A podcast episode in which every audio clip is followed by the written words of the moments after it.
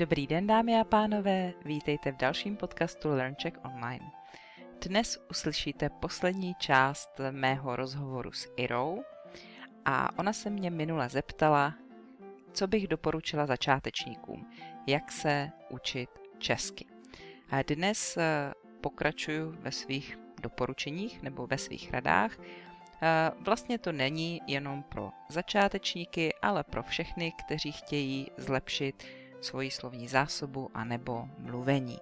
No a potom jsme s Irou mluvili o animovaných filmech, které ona viděla nebo které bych já doporučila, když se chcete na něco dívat v češtině.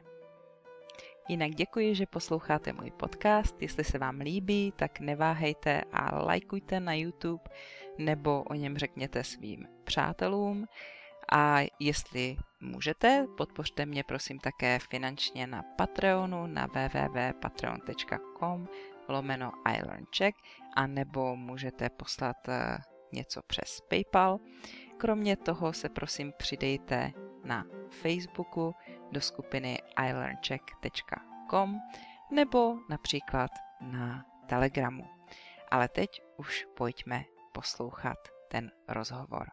No a potom samozřejmě, pokud máte odvahu, a člověk by měl mít odvahu, tak uh, pasivně můžete uh, už od začátku něco poslouchat, aspoň nějaké uh, jednoduché texty. Jestli jenom z učebnice, tak je to pořád lepší než nic, ale jakmile už budete moct, a teď jsem si vzpomněla na něco, co se mi velmi líbilo, ale v tuto chvíli to bohužel není vytvořeno pro češtinu když jsem se učila španělsky, eh, tak jsem, jako vy jste si koupila eh, ty knihy adaptované četby, tak já jsem si koupila něco takového pro španělštinu, ale myslím, že tam nebylo hodně, eh, tak hodně češtiny, ale byly to takové krátké texty a byla jsem úplně ohromena, protože to bylo pro úroveň A1 dokonce, nebo A1, A2.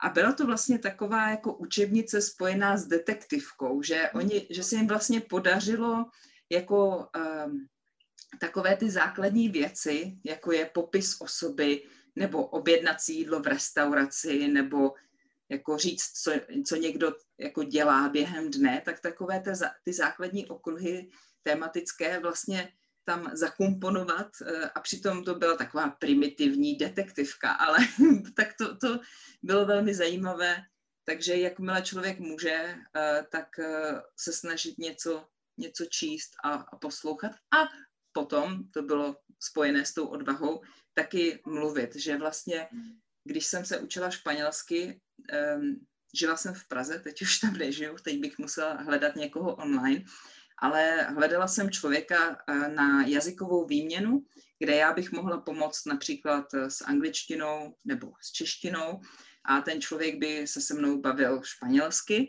a potom jsme šli na procházku, já jsem sebou měla svůj malý notísek, snažili jsme se nějak komunikovat a já jsem si tu a tam do toho notýsku zapsala třeba slovo nebo frázi, která se mi zalíbila eh, a kterou jsem si chtěla ještě vyhledat nebo zapamatovat. No.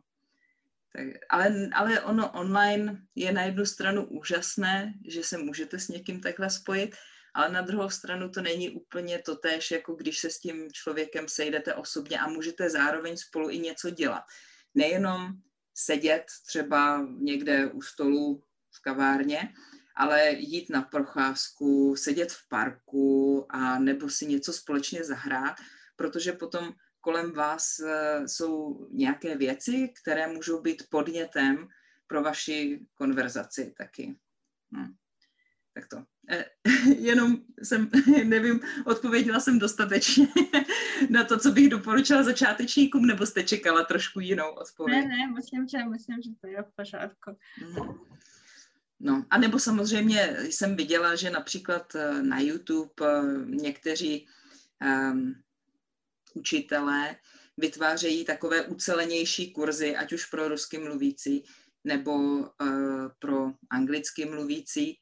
Uh, moje, moje uh, lekce nebo pod, podcasty jsou takové trochu jako roztříštěné, že jednou píšu o něčem nebo říkám, mluvím, po druhé zase o něčem jiném, ale, ale jiní jsou více konzistentní, no. tak možná to. A eh, co vy, ještě uh, nějaký podcast anebo na YouTube nějaký uh, kanál vám hodně pomohl třeba? Mm, ne, já tak hodně na nějaké, mm-hmm. co se týká češtiny, učení mm-hmm. češtiny se nedívám, protože stačilo... potřebovala. Ano, mm-hmm. ano, nepotřebovala jsem, mhm. protože jsem měla tolik češtiny mm-hmm. na kurzech a mm-hmm. toho mi stačilo. Ale dívala jsem se na nějaké animáky. Jo?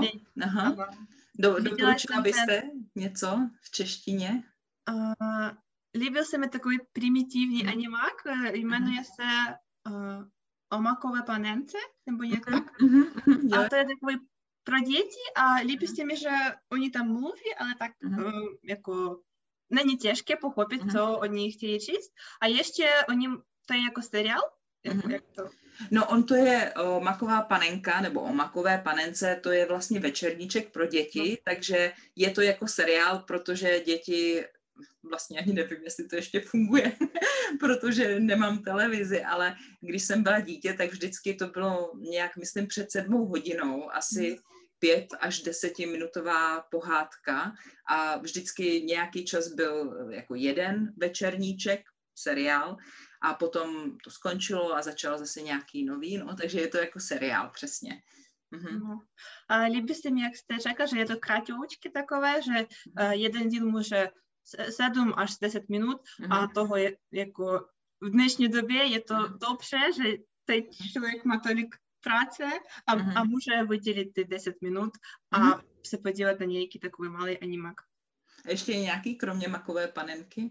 Mm, nedívala jsem se, ale mm. doporučila jste nám celý seznam, tak možná že ještě na něco podívám, mm. tak určitě, určitě řeknu. Jo, jako kde se třeba mluví pomalu, eh, to je o Pejskovi a kočičce. A několik dílů je dostupných i online. Aha, ještě něco jste si vzpomněla. vzpomněla Anna na uh, animák. Myslím, že to taky je večerníček o, o králíkách, králicích. Jo, jo, Bob a Bobek. Mm-hmm. Ano, ano, mm-hmm. Bob a Bobek. Mm-hmm. A taky dívala jsem se na několik dílů a taky to takové zajímavé. Mm-hmm. Je to animák o králicích v našem mm-hmm. jako, životě. Mm-hmm, jako v našem dál. světě lidí. Ano. Ano. A o jejich um, dobrodružstvích. Ano, dobrodružstvích. Mm-hmm.